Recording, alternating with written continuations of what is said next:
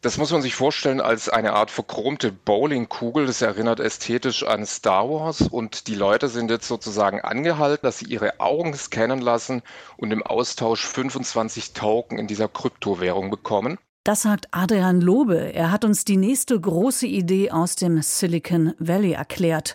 WorldCoin. Dazu später mehr hierbei. Deutschlandfunk Kultur Breitband mit Vera Linz und Tim Wiese. Hallo. Wohnsitz ändern, Auto anmelden, 99 Prozent der Behördenangelegenheiten digital erledigen. Das klappt alles wunderbar. Leider nur nicht in Deutschland, sondern in Estland.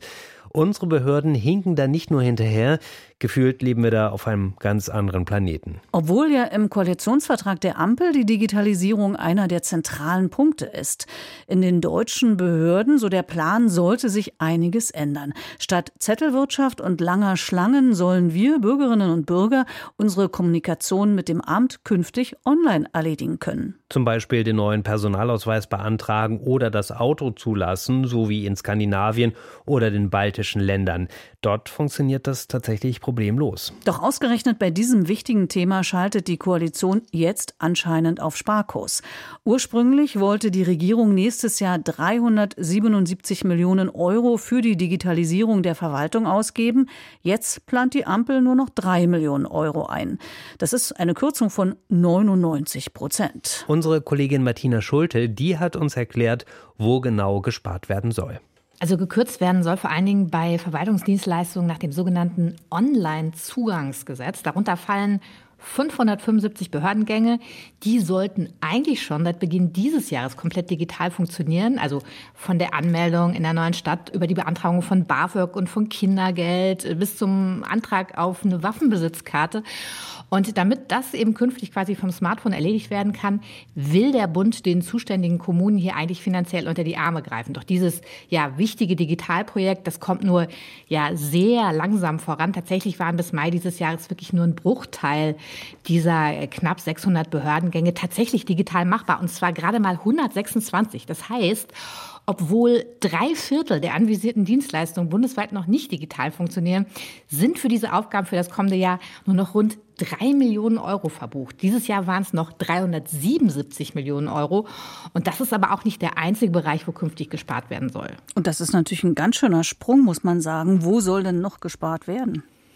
Also auch bei dieser sogenannten Registermodernisierung werden im kommenden Jahr nur noch 70 Millionen Euro eingeplant. Dieses Jahr waren es 83 Millionen. Und bei der Registermodernisierung, da geht es darum, dass Bürgerinnen und Bürger beim Kontakt mit der Verwaltung in verschiedenen Ämtern nicht immer wieder die gleichen Daten angeben müssen, sondern dass hier Daten verschiedener Ämter zusammengeführt werden. Dieser Vorstoß, der ist zwar umstritten, könnte aber laut Normenkontrollrat 84 Millionen Stunden jährlich ähm, bei der Interaktion mit Behörden einsparen. Und weniger Geld gibt es außerdem auch noch bei den sogenannten digitalen Identitäten. Das betrifft dann wahrscheinlich den lange angekündigten Ausweis im Smartphone, also mit dem wir uns dann im Netz rechtssicher ausweisen können. Genau, dieses Projekt gilt innerhalb der Digitalstrategie des Bundes eigentlich als wichtiges Leuchtturmprojekt. Das soll bis übernächstes Jahr verwirklicht werden, weil so ein digitaler Ausweis natürlich ein wichtiger Generalschlüssel ist. Denn nur wenn ich mich digital ausweisen kann, kann ich künftig auch Dinge online erledigen. Nicht nur bei den Behörden, sondern auch bei der Bank oder vielleicht auch, wenn man einen Handyvertrag abschließen will. Aber auch hier wird eben ab nächstes Jahr gespart. Dieses Jahr hat der Bund dafür 60 Millionen Euro vorgesehen und nächstes Jahr sollen es nur noch 40 Millionen Millionen sein. Ja, und was sagt das zuständige Bundesinnenministerium dazu?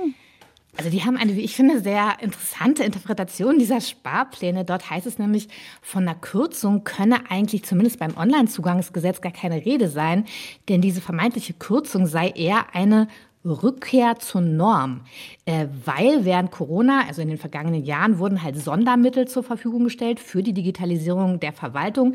Die laufen jetzt aus. Und eine Sprecherin des Bundesinnenministeriums betonte eben, unterm Strich investiere man auch im nächsten Jahr in demselben Umfang in die Digitalisierung wie dieses Jahr.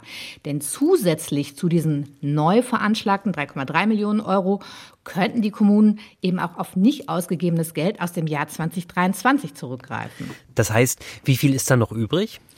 rund 300 Millionen Euro. Also genau das, was eigentlich dieses Jahr nicht mehr ausgegeben wird. Und das ist eben Geld, das bisher von den Kommunen gar nicht abgerufen wurde. Und diese nicht abgerufenen Gelder, die deuten halt darauf hin, dass die schleppende Digitalisierung eben nicht nur am mangelnden Geld hängt. Das meint zumindest auch Andrea Wörlein. Sie ist Geschäftsführerin von Virtual Network Consult. Das ist ein Unternehmen, das ähm, Open Source basierte Kommunikationsanwendungen anbietet. Und sie kritisiert in der Pressemitteilung, es häuften sich die Projekte, in die zwar Millionenbeträge für Beratung, Management, Plattformen, Soft- und Hardware geflossen sind, die aber bis heute keine Chance auf sach- und zeitgemäße Realisierung hätten. Martina Schulte, vielen Dank für die Information. Also anscheinend ist ja noch Geld da, das wird aber nicht abgerufen und die deutsche Verwaltung kommt weiter mit der Digitalisierung nicht voran. Woran liegt das? Darüber haben wir mit der Professorin Janette Hofmann gesprochen. Sie ist Leiterin der Forschungsgruppe Politik der Digitalisierung am Wissenschaftszentrum Berlin. Von ihr wollten wir wissen, haben die deutschen Behörden vielleicht gar kein Interesse an der Digitalisierung? So stark würde ich das nicht verallgemeinern. Ich würde eher sagen, dass das ganze System, was unsere Behörden oder sagen wir den Behördenapparat ausmacht, nicht gut orientiert ist an Aufgaben, die eigentlich darauf zielen, das, was wir immer gemacht haben, auf den Prüfstand zu stellen, zu durchdenken und womöglich ganz anders zu organisieren. Uns fehlen jegliche Mittel, das zu tun. Das fängt ja beim Personal an. Also wenn man in die Amtsstuben hineinschaut, werden dort zum Beispiel die Entscheidungen vor allem von Verwaltungsfachleuten und Juristen gefällt, von Menschen, also die nicht so viel Ahnung haben von Digitalisierung. Da fallen Kompetenz und Entscheidungsbefugnisse auseinander. Wie wirkt sich das konkret aus? Es wirkt sich so aus, dass die Leute, die fachliche Kompetenz haben, nicht entscheiden dürfen und darüber auch zunehmend frustriert werden, während diejenigen, die Entscheidungsverantwortung haben, sich ja womöglich durchaus darüber bewusst sind, dass ihnen die fachliche Expertise fehlt und deshalb nicht selten sehr ängstlich entscheiden, sich in alle möglichen Richtungen absichern, um keinen Fehler zu machen. Und was die Expertinnen sagen, ist, dass wir aber, wenn wir digitalisieren wollen, auch eine gewisse Fehlerfreundlichkeit, eine Fehlerkultur uns aneignen müssen. Und die fehlt in der Entscheidungsverantwortungsebene weitgehend. Und man hat ja auch das Gefühl, im Prinzip gibt es gar nicht eine Richtung, denn Deutschland ist ein föderaler Staat. Jedes Bundesland und damit dann auch wieder jede Behörde in dem Bundesland kocht da irgendwie so ein bisschen ihr eigenes Süppchen. Ließe sich das irgendwie zumindest zusammenführen? Also das Ziel des Online-Zugangsgesetzes, was ja dafür verantwortlich ist, war ursprünglich eine gemeinsame technische Architektur zu entwickeln, die es dann jedem einzelnen Bundesland, jeder Kommune erlaubt hätte, darauf seine eigenen Dienstleistungen aufzusetzen. Also eine gemeinsame einheitlich standardisierte Grundlage und föderale und kommunale Vielfalt darauf aufsetzend. Und das ist uns leider nicht gelungen. Wir hatten ja schon gesprochen über das äh, Personal, was vielleicht nicht optimal da ist, wo es sein sollte. Können Sie das mal an einem Beispiel zeigen, wie das funktioniert, dass es nicht funktioniert? Wenn es zum Beispiel um das Beschaffungswesen geht, wenn man neue Software ordern will, dann fehlt denjenigen, die die Entscheidung treffen, häufig die technische Expertise, um das gut beurteilen zu können, was man braucht, was es gibt. Und deshalb werden dann häufig Consultants angeheuert und man delegiert sozusagen die fachliche Expertise nach draußen. Und das Problem besteht dann darin, dass man selbst nicht beurteilen kann, was einem von den Consultants empfohlen wird, sondern man sich dann doppelt auf die verlassen muss, auf deren Expertise und auch auf deren Auswahlkriterien. Die mögen aber andere sein als die, die im öffentlichen Interesse liegen. Und ein Beispiel dafür ist die Contact Tracing App Luca. Da haben die einzelnen Bundesländer eingekauft ohne zu wissen, was sie genau eingekauft haben. Und man kann in den Verträgen auch sehen, dass ihnen wirklich Qualitätskriterien fehlten. Da haben wir einen enormen Nachholbedarf. Das ist ja auch spannend. Woran liegt das eigentlich, dass dieser Nachholbedarf so besteht? Liegt es daran, dass Deutschland nach wie vor eigentlich auf das Fabrikzeitalter optimiert ist und äh, den Anschluss an das digitale Zeitalter zumindest noch nicht gefunden hat? Also das spielt sicher auch eine Rolle, dass unsere Verwaltungen schon Rechtssicherheit garantieren können und auch lange Zeit eben also eine gewisse Erwartungssicherheit gewährleistet haben, aber dass sie nicht gut sind in Übergangsperioden, wenn man eher Querschnittskompetenzen und Koordinationsfähigkeiten braucht und eben auch experimentieren muss, weil vieles von dem, was wir mit der Digitalisierung ermöglichen wollen, ja auch teils unbekannt ist. Und da fehlen uns die Kompetenzen.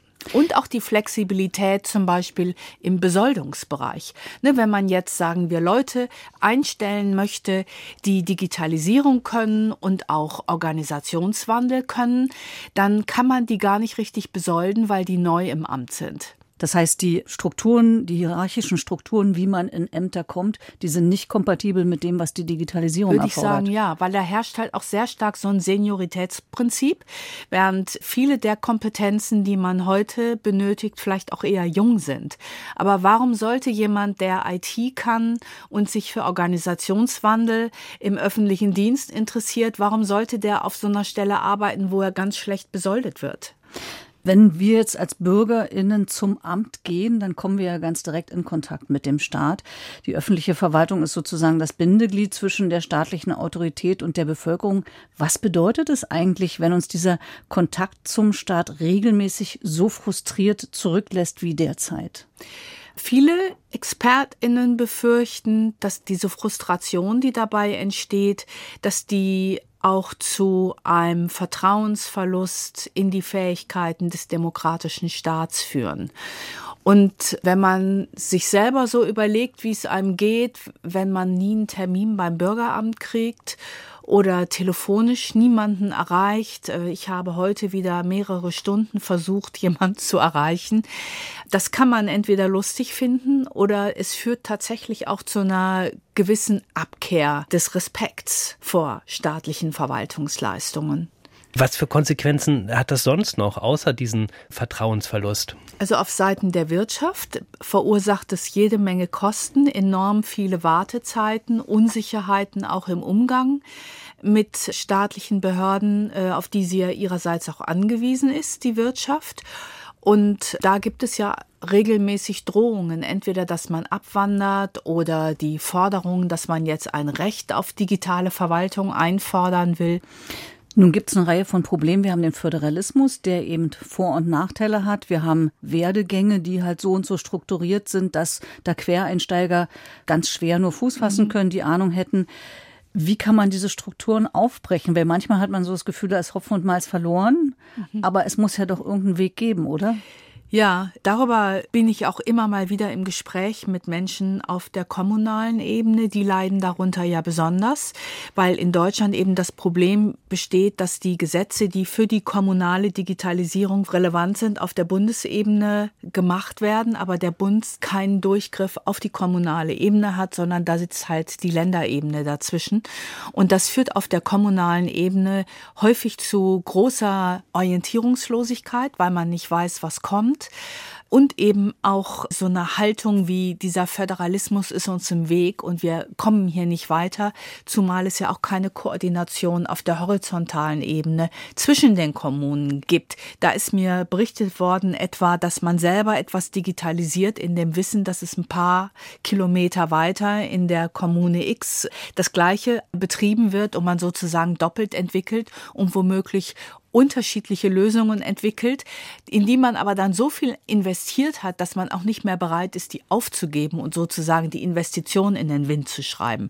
Also da gibt's jede Menge Ärger und Hoffnung darauf, dass sich das irgendwann mal ändert. Ich glaube, es gibt weitgehend Einigkeit darüber, dass der Föderalismus bei der Digitalisierung wirklich im Weg steht. Die Kommunen sagen häufig, das soll von oben entschieden und dann auch so entschieden werden, dass alle sich daran halten müssen. Also das heißt, Vorschriften abbauen als erstes und dann möglicherweise das Projekt Digitalisierung bisschen mehr an den Bund übergeben? Ja, es ist ja sogar unser Grundgesetz geändert worden, um dem Bund mehr Kompetenzen im Bereich der Digitalisierung zu geben, so dass er im Zweifelsfall auch über die Länder hinweg handeln kann.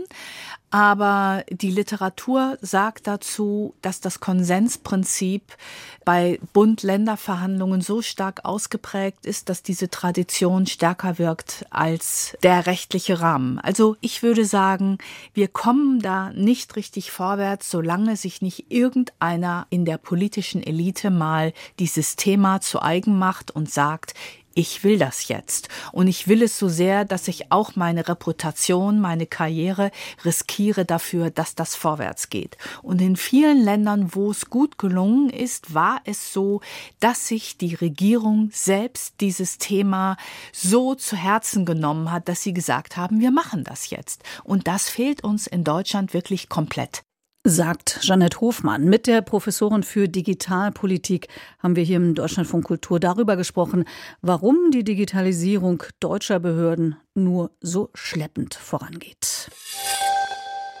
Wie es aussieht, stehen wir mal wieder vor der nächsten großen Idee aus dem Silicon Valley. Und wie nicht anders zu erwarten war, soll dieses nächste große Ding natürlich die ganze Welt erobern. Darunter geht es ja meistens nicht. Die Rede ist von einem Krypto-Startup, das WorldCoin heißt. Und das wird betrieben von Sam Altman. Genau, das ist der Mann, der als CEO von OpenAI bereits in aller Munde ist. OpenAI hat ja unter anderem den KI-Chatbot ähm, ChatGPT GPT herausgebracht. Im neuen Projekt von Altman geht es wieder um KI oder vielmehr um die Frage, wie man diese perspektivisch in den Griff bekommt. Sam Altman hat dazu zwei Ideen, die World ID und die Kryptowährung WorldCoin. Beides wird übrigens technisch in Deutschland entwickelt von der Firma Tools for Humanity. Die sitzt in Erlangen, arbeitet aber primär von Berlin aus. Wir haben mit dem Journalisten Adrian Lobe über die neuen Pläne von Sam Altman gesprochen und ihn als erstes gefragt, wofür man denn diese World ID nutzen können soll. Also Sam Altman, der Öffentlichkeit bekannt als ChatGPT-Entwickler, sorgt sich vor dem Tag, an dem man den Menschen nicht mehr von der Maschine unterscheiden kann. Und deshalb plant er eine biometrische ID einzuführen, womit man dann praktisch ununterscheidbar wird als Authentifizierungsmerkmal. Und er hat mit seinem Startup WorldCoin eben auf der ganzen Welt diese Kugeln verteilt, die sogenannten Orbs. Das muss man sich vorstellen als eine Art verchromte Bowlingkugel. Das erinnert ästhetisch an Star Wars und die Leute sind jetzt sozusagen angehalten oder man bietet ihnen an, dass sie ihre Augen scannen lassen und im Austausch 25 Token in dieser Kryptowährung bekommen. Und daraus wird dann eine sogenannte World ID abgeleitet. Die möchte dann Altman als eine Art Passepartout für das Internet und noch weiterhin gehend äh, als Ausweisdokument für Social Media, für Bankgeschäfte und irgendwann auch mal für Wahlen. Auf diese Kryptowährung werden wir gleich eingehen. Vorneweg noch mal kurz, wie realistisch ist das denn, dass sich Mensch und Maschine anders tatsächlich irgendwann nicht mehr unterscheiden lassen?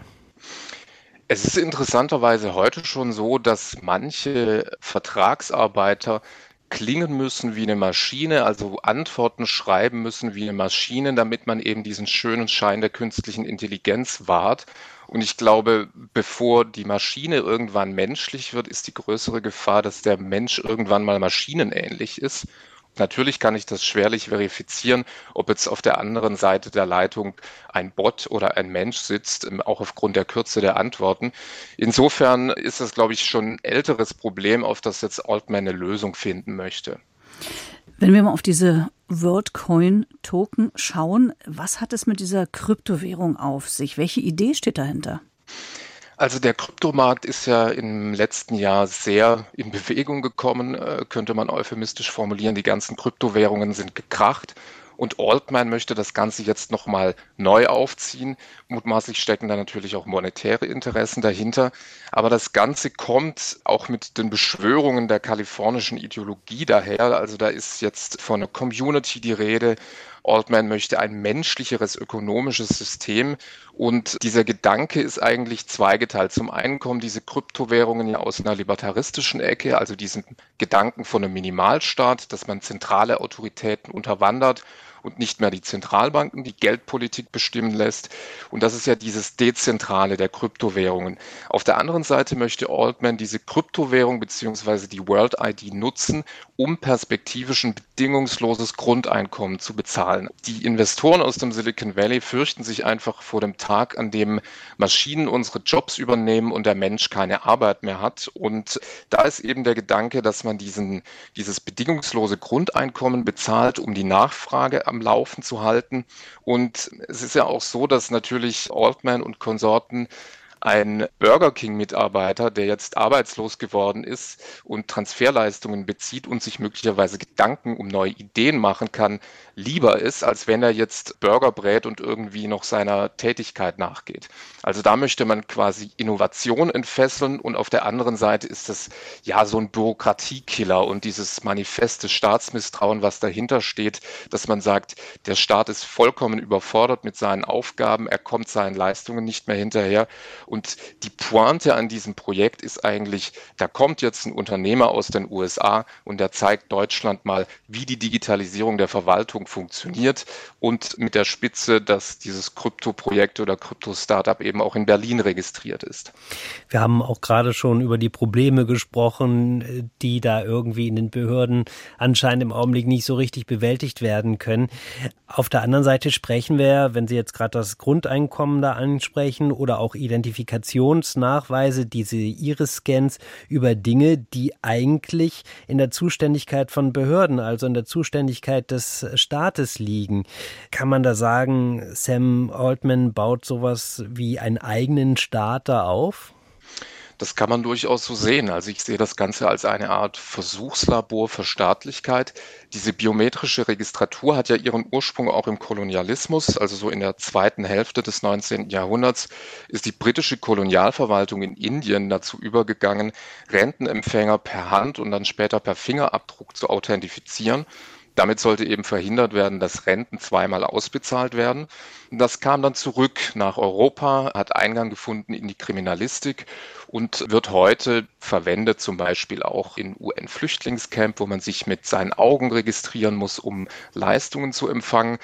Das ist also sozusagen die Domäne des Staates. Und wenn jetzt ein Unternehmen hergeht und sagt, ich möchte alle Retinas von allen Menschen auf der Welt registrieren, dann ist da natürlich auch eine Form von, nennen wir es Minimalstaatlichkeit drin, also diese Idee des Plattformstaats, wo man sich dann Programme und Leistungen wie so eine App herunterlädt.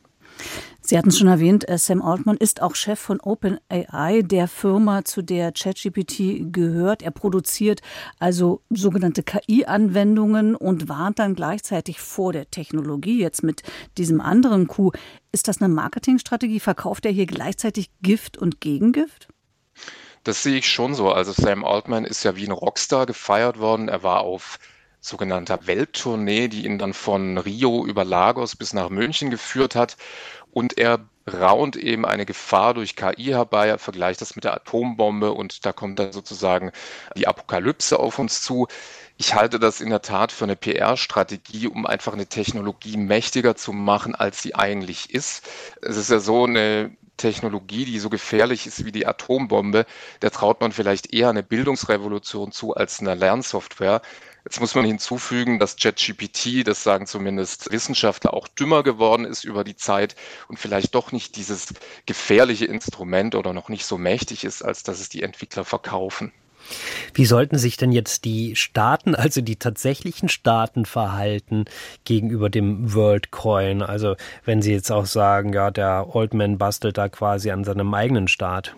Ich glaube, es sind zwei Regulierungspunkte, die man ansprechen muss. Das eine ist die Geldpolitik. Da ist die BaFin ja schon hinterher und äh, prüft das Ganze.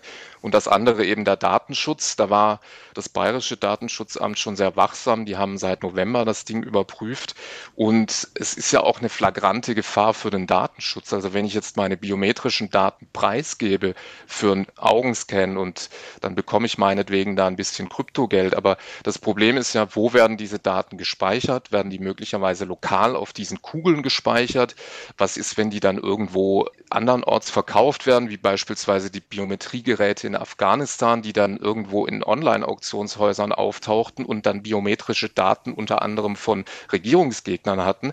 Also da muss man schon genau drauf schauen und ich glaube, das ist auch eine ja, supranationale oder transnationale Aufgabe, wo der Nationalstaat allein auch nicht dem etwas entgegensetzen kann. Was ja interessant ist, trotz dieser Risiken, die Sie jetzt geschildert haben und trotz auch dieser Allmachtsfantasien eines Sam Altmans haben sich laut WorldCoin bislang schon zwei Millionen Menschen weltweit ihre Augen für WorldCoin scannen lassen. Warum lassen sich Menschen darauf ein? Ja, das ist eine gute Frage. Ich glaube, die Motivationen sind da ganz unterschiedlich. Es gibt die einen, die Krypto-Afficionados, die glauben, dass äh, Krypto die Zukunft ist. Dann ist es vielleicht bei manchen Leuten einfach so dieser Kitzel des Neuen, der Kitzel der Überwachung, der einen reizt und man da irgendwie so ein Instrument hat oder so ein Gadget. Es kommt ja auch immer mit so einer glatt geschliffenen Ästhetik daher. Das macht einfach neugierig. Und dann haben wir das im globalen Süden. Also in Kenia oder Indien sind die Menschen Schlange gestanden, schlicht aus purer Not. Ja, die äh, Lebensmittelpreise sind dort auch gestiegen. Und dann verkauft man eben sein letztes Hemd für 40, 50 Dollar, um einfach seine Familie ernähren zu können. Also das ist auch eine Art Zwangssituation, in der sich da viele Menschen befinden. Und da blüht zum Teil auch ein Schwarzmarkt in China, wo diese App gesperrt ist, wo also die staatliche Zensur greift. Da manche Nutzer schon biometrische Daten von Menschen in Bangladesch zum Beispiel gekauft, um sich das Willkommensgeld für die digitale neue Welt abzuholen. Der Journalist Adrian Lobe zu den jüngsten Plänen von ChatGPT-Erfinder Sam Altman. Er will eine World ID einführen und mit der Kryptowährung WorldCoin ein bedingungsloses Grundeinkommen schaffen.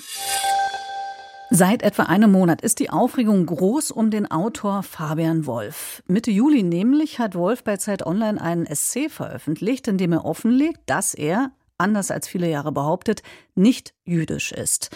In der bis heute anhaltenden Debatte zu diesem Outing wird unter anderem ein Vorwurf immer wieder laut. Fabian Wolf habe seine erfundene Identität vor allem genutzt, um aus dieser Sprechposition heraus zu argumentieren und Antisemitismus herunterzuspielen.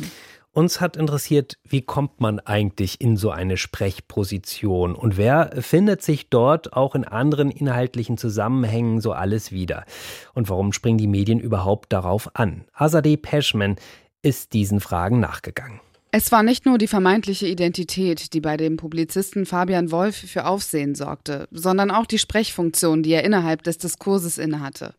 In dem Essay Nur in Deutschland, der 2021 auf Zeit Online erschienen ist, vertritt er eine umstrittene Haltung und legt Sympathien für die BDS-Bewegung offen. BDS steht für Boykott, Desinvestition und Sanktionen. AktivistInnen dieser Bewegung rufen zum umfassenden Boykott des Staates Israels auf. Er hat auf jeden Fall mit diesem Text einem bestimmten Milieu, vor allem eben einem antizionistischen Milieu, hat dort auch eine Funktion eben als das, was man häufiger als jüdischen Kronzeugen bezeichnet, eingenommen. Sagt der Autor Ruben Gertschikow, der zu den Themen Rechtsextremismus, Islamismus, Antisemitismus und jüdischer Gegenwart publiziert. Nichtsdestotrotz muss man sagen, dass es diese Position natürlich auch in jüdischen Communities gibt. Aber man muss auch mal sagen, er hat als Einzelperson fungiert. Das heißt, ich plädiere auch dafür, dass man Einzelpersonen nicht unbedingt einen repräsentativen Charakter für Juden und Jüdinnen in ganz Deutschland geben sollte. Nur es passiert relativ häufig, dass gerade Menschen, die marginalisierten Gruppierungen angehören, also aufgrund verschiedener Faktoren benachteiligt werden, von der Mehrheitsgesellschaft nicht als Individuen gesehen werden, sondern als Repräsentantinnen für die jeweilige Community. Diese Funktion, die auch deutschsprachige Medien übernehmen, hat einen Namen, für den es keine adäquate deutsche Übersetzung gibt. Tokenism. Tokenism beschreibt im Englischen das, was wir im Deutschen als Quotenbesetzung oder quotenhafte Rollenbesetzung nennen würden. Erklärt die Amerikanistin und Diversity-Trainerin Lima Sayed. Der Begriff kommt ursprünglich aus der Organisationssoziologie und wurde von der US-Amerikanerin Rosabeth Mose Kanter Ende der 70er entwickelt. Sie hatte einen Konzern auf seine Einstellungspraxis hin untersucht und dabei festgestellt, dass Frauen vor allem als Token genutzt wurden. Sie seien keine Individuen, sondern repräsentierten die Kategorie Frau an sich.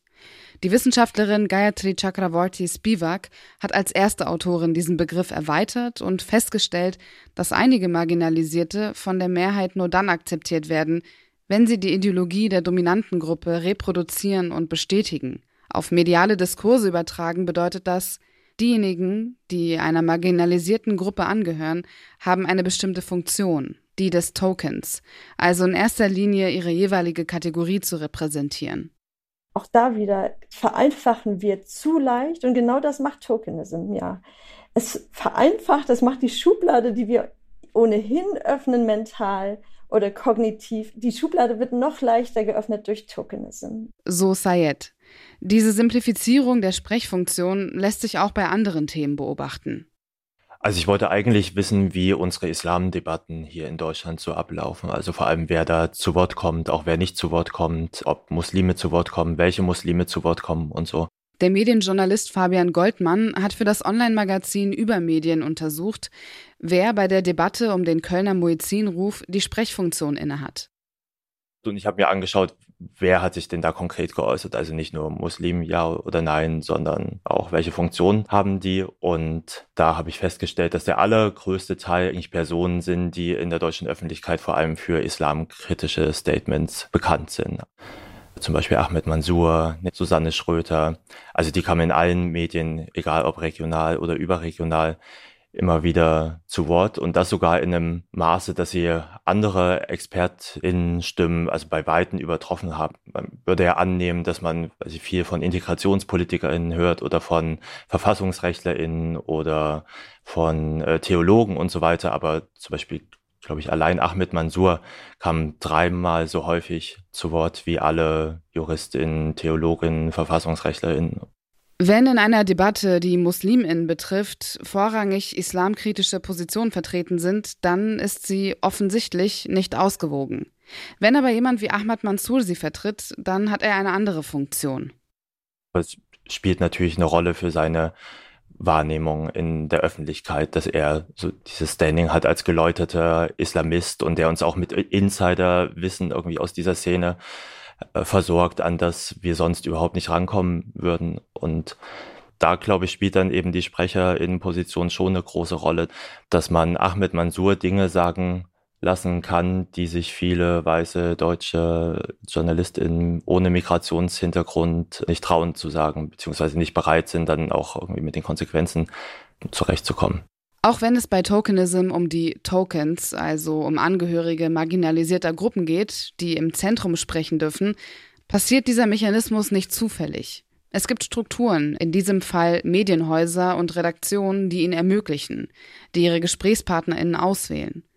Der Autor Ruben Gertschikow wünscht sich für die jüdische Community, dass man nicht nur eine Person, weil sie jüdisch ist, zu einer sprechenden Person macht, sondern vielleicht auch schaut, was macht diese Person sonst noch? Arbeitet sie sonst auch mit Antisemitismus? Recherchiert sie dazu? Forscht sie dazu? Oder ist ihr einziges Qualifikationsmerkmal das jüdisch sein? Weil ich glaube, wir brauchen einen Mix zwischen betroffenen Perspektive und gleichzeitig Expertinnenperspektive. Und alles nur auf diese vermeintlich betroffenen Perspektive zu reduzieren, hilft der Sache nicht weiter. Und festigt eher den Status quo, als eine qualifizierte und ausgewogene Diskussion zu ermöglichen meint unsere Kollegin Azadeh Peschman. Sie hat sich mit der Rolle des Tokenism innerhalb medialer Diskurse beschäftigt. Das war Breitband für heute. Wir sind auch interessiert an Ihren Gedanken zu Themen rund um Tech und Medien. Schreiben Sie uns gern an breitband.deutschlandfunkkultur.de. Und wir freuen uns natürlich auch, wenn Sie unseren Podcast empfehlen. Den gibt es natürlich auf allen gängigen Podcast-Portalen. Unser Dank geht an Pia Behme, die Redakteurin dieser Sendung. Wir sind Vera Linz und Tim Wiese. Bis zum nächsten Mal. Tschüss. Tschüss.